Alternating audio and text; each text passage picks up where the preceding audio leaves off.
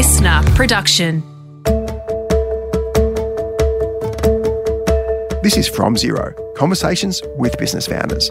I'm Adam Schwab, co founder of LuxuryEscapes.com, financial journalist, author, and angel investor.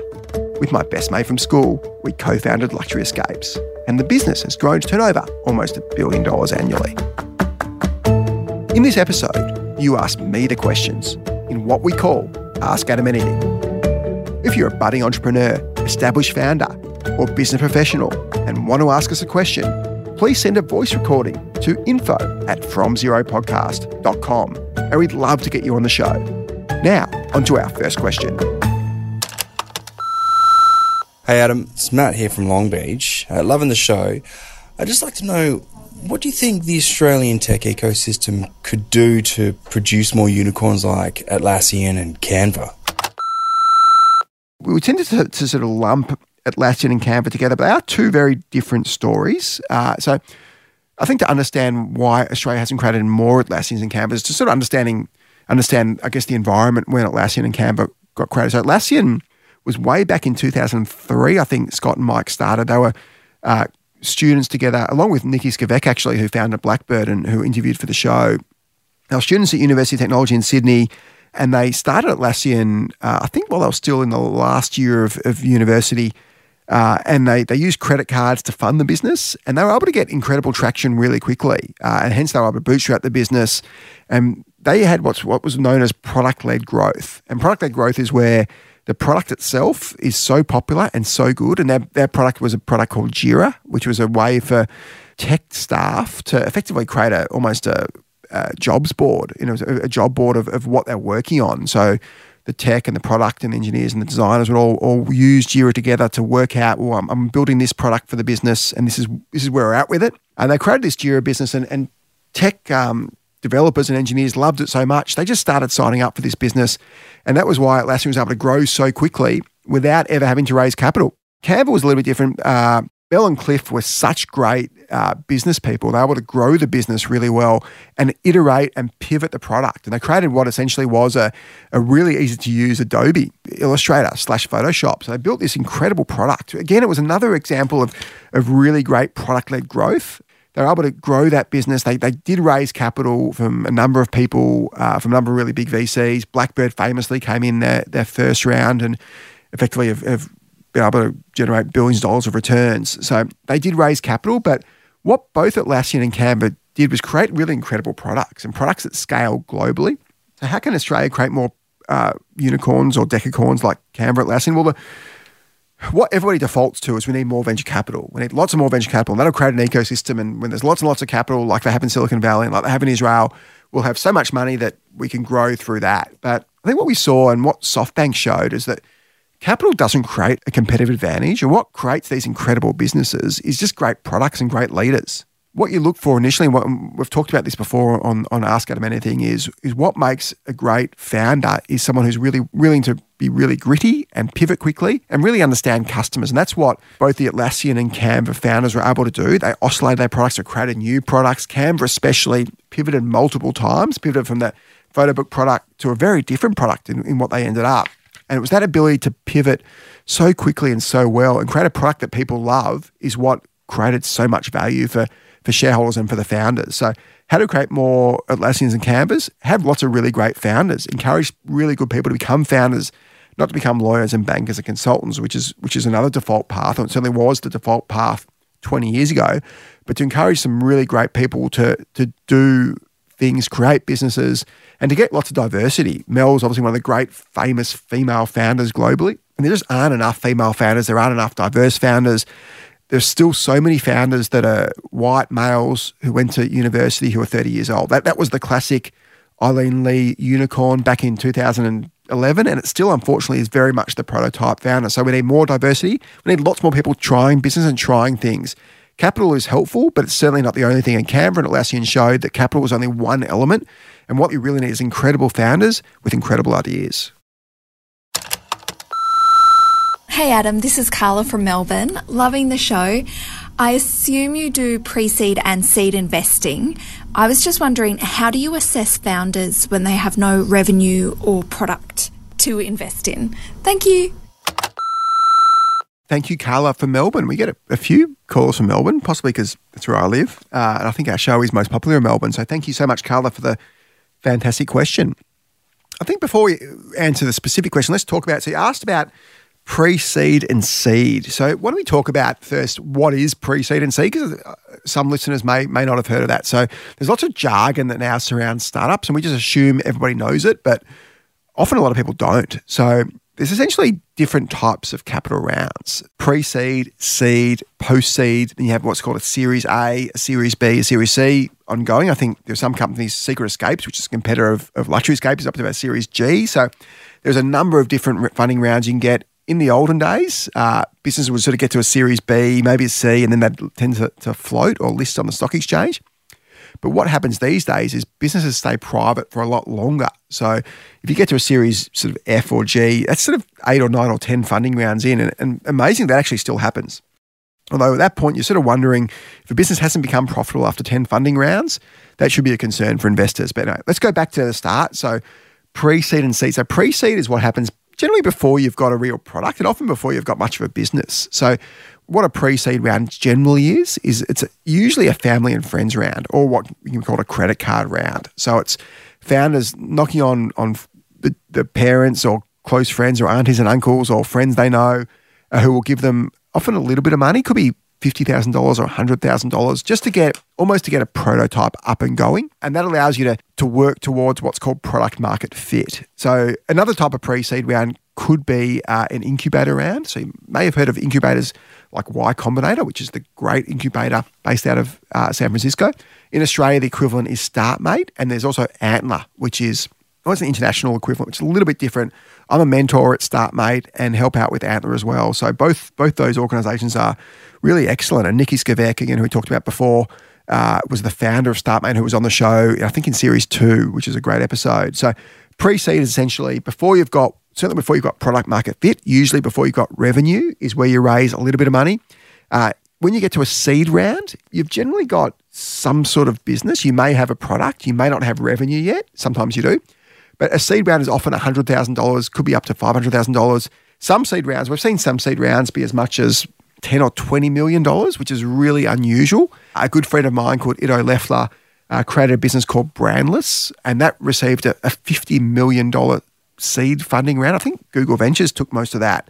That was a San Francisco based company. $50 million seed rounds are really unusual. Uh, you may have also heard of Adam Neumann, who famously created WeWork, which uh, imploded in one of the greatest startup fiascos in history. He's just raised a $350 million seed round funded by Andreessen Horowitz, probably one of the best regarded venture capitalists in the world, to create essentially a bizarre property management startup. So chances are that not only is that the largest seed round in history, probably going to be the worst seed round in history, but that'll be a, a topic for another episode. The question from Carla is: When you're investing in pre-seed and seed, how do you uh, how do you look at companies that generally don't have revenue? So I think that answer your question, Carla, is I, I tend not to be a big seed investor. My preferred timing is probably a Series A or Series B. I'm what's called an angel investor. So it's sort of different levels. So you've got angel investors can angel investors can actually uh, invest across the spectrum. VCs will typically invest in a seed or a Series A or a Series B. Generally, pre-seed is the is the realm of incubator and family and friends. I tend to not do that. What happens with incubators is they invest in lots and lots of pre-seed companies. Problem with pre-seed investing is it's really hard to know how successful a company will be because it's so early stage and they've got really no product market fit. So what you do look for, and I've done a couple of pre-seed investments. What really you are looking for is less about the idea because Maybe somebody comes with an idea that sounds incredible. There really is no real life use case yet. So what you're looking for is how good is the founder? And you're looking, is this founder going to be able to be really gritty? Are they going to be able to pivot the business once, twice, or three times? Are they super smart? Are they willing to work really hard? And will they be able to raise money and tell a really convincing narrative to investors to be able to fund the business? The problem is with the this is the reason why I like Series A and Series B is once you get to Series A, you can tell what's called the unit economics of the business. And the key unit economics in a business is how much does it cost to acquire a new user and what's the lifetime value or what's the margin that user provides the first time. Let's, so I'll, I'll use a business that's very close to my heart, Luxury Escape. So we might spend $200 acquiring a user, a new, a new purchaser. So that's somebody who comes to our site and buys a holiday. And that might cost a couple hundred bucks. And we do that via social media or via broadcast, could be via radio, could be via podcast ads, could be via Facebook or, or Google. So we, we have a rough idea of how much it costs to acquire a user, and then we know how much that user spends on their first purchase. And you can sort of approximate that. And we also know how many times a user will purchase in the future. That gets us a lifetime value. The problem with the pre Series A business is you just have no idea what it costs to acquire a customer. And then you don't have no idea how much that customer will spend with the business, and certainly have no idea of the lifetime value of that customer. So it's really hard to understand how successful the business will be before you've got those really key unit economics. So in a sense, what you're doing, you're effectively betting on a gut feel. You're betting on how good these founder or co-founding team is, and will the, the co-founding team or the founding team be able to adjust and pivot many times down the track? And the problem with pre-seed and seed investing is you often get it wrong. So you need to do often 20, 30, 50, 100 of these sort of seed or pre-seed investments in your portfolio because often only sort of one in 100 will succeed. And the stats are so that's a really horrible for, for venture. So I think only one in a hundred companies is even able to raise venture capital, which is, shows how hard it is for, for startups. But once you get to that level, it does become a lot easier. And the, and the longer you run the business, the easier it becomes. So really good question. In a sense, there's no simple answer. Uh, pre-seed investing is more art than science, I think. And it's really about trying to pick those really great founders. After that question, I was just chatting to my fantastic producer, Ed, who had his own question following up. So, Ed, over to you. Yeah. So you mentioned the 99 out of 100 businesses that are failing or aren't able to get funding. That number seems really high. Is there a reason why it's like that? And was it always that way? I think just to clarify, so what, what the data shows is one in 100 businesses get venture capital funding. So, in a sense, one in 100 succeed and 99 don't simply because they don't get funded to go to the next round. Although the odd one or two probably bootstraps on top of that. Yeah, the, the question is, well, a 99 business is really that bad? Uh, and I think the answer to that is is no. I think the problem we have is in the old days, before you had venture capital and, and when you started a business in the 1950s, what you do is you go to a bank and get bank debt.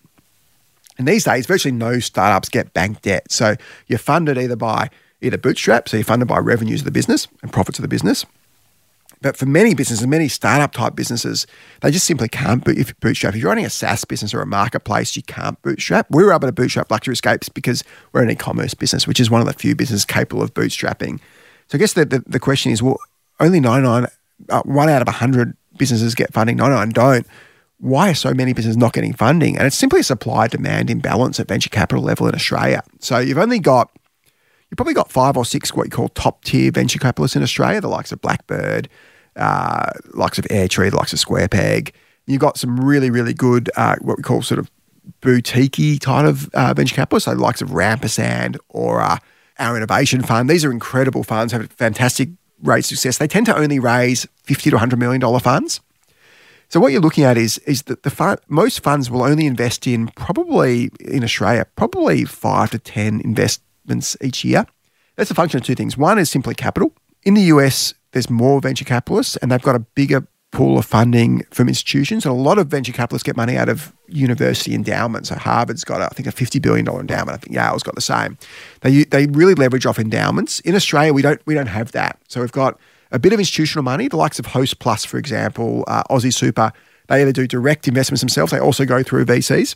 There isn't the university money. Uh, so you've got the likes of SquarePeg and, and Blackbird, Airtree tend to get money from those institutions. And you've got those really good boutique funds, they tend to get family office money. So there's limited funds there. So one problem is limited number of funds. So even if VCs want to invest more, they just don't have the money. They want to keep powder dry for follow-on funding.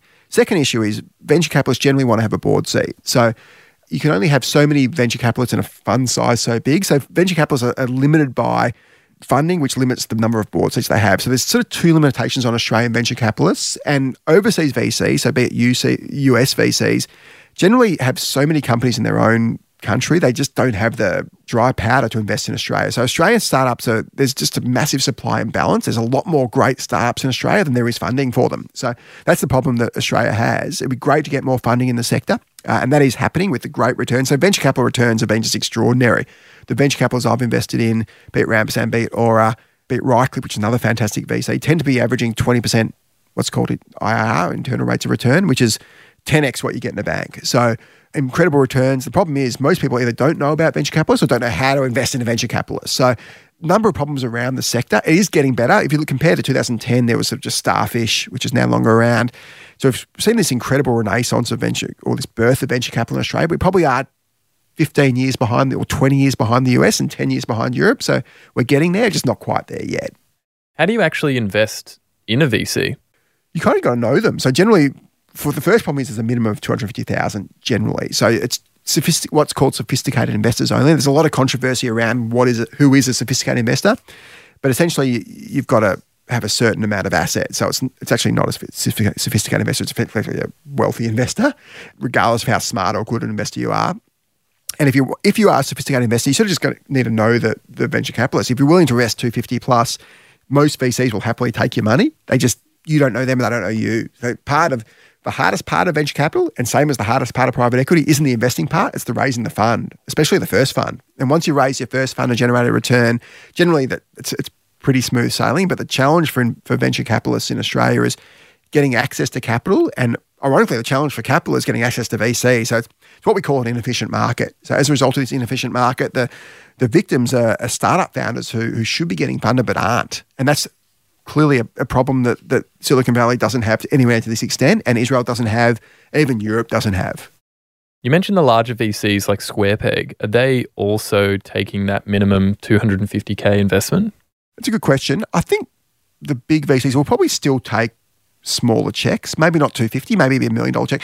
I think if we look at some of the funds that I think Blackbird and Square Peg both raised $250 million funds in the last year. So that's significant funds. A lot of that money comes from instos certainly when SquarePeg start, or both when both Blackbird and Square Peg started, they took 250k checks. It's just as the funds have increased, the only way to get that really big fund size, that, this is a PE, private equity style fund, the only way to get to that kind of size is by taking insto money. Because uh, instos can write a 50 or 100 million dollar check and, and make that. Institution is uh, generally a superannuation fund in Australia. So HESTA's a big one. Aussie Super's the biggest. So it's, it's those big superannuation funds that tend to be the Australian institutional money. Uh, they put a lot of money into private equity which is the difference between private equity. I should talk about the difference between private equity and venture capital. The difference between private equity and venture capital is private equity firms generally invest in pretty much only invest in profitable businesses. There's the odd exception, but almost only you have to be profitable. Usually you're making $10 million in EBITDA a year for private equity to invest in you. And they tend to have a five to seven year window of, of investment, a bit, a bit longer. Venture capital is a much earlier stage. Venture capital tend to invest, not always, but usually in non profitable businesses and have a shorter three to five year window. So it's a slight difference. Private equity generally invests bigger funds, usually billion, often a billion plus or $500 million plus. It's virtually all institutional money. VCs have a combination, but the big VCs are becoming much more and more like private equity firms. You look at SquarePeg, uh, who Paul Bassett runs, and Paul was on the show uh, last year, who's an incredible guy. Uh, they got a lot of money out of, I think, HESTA in their last round. And they invest in a, a lot of companies outside Australia and later stage, so Series B, Series C. So there is just that big gap in Australia that hasn't been filled yet. Until we have more money flowing into venture capital, there will be that difficulty for investee companies, so for founders in getting that cash. So it's certainly improved a lot. The angel community has improved a lot the VC community continues to improve, and private equity is also looking downstream. So I've, I've had conversations with private equity firms who historically would only invest in profitable companies, need to be making more than 10, often $15 million EBITDA a year. They're looking at sort of unprofitable or, or barely profitable business as well, which is a really positive sign. So uh, the long shot is things are looking up. It's looking a lot better, but we've got a lot of work to do here still.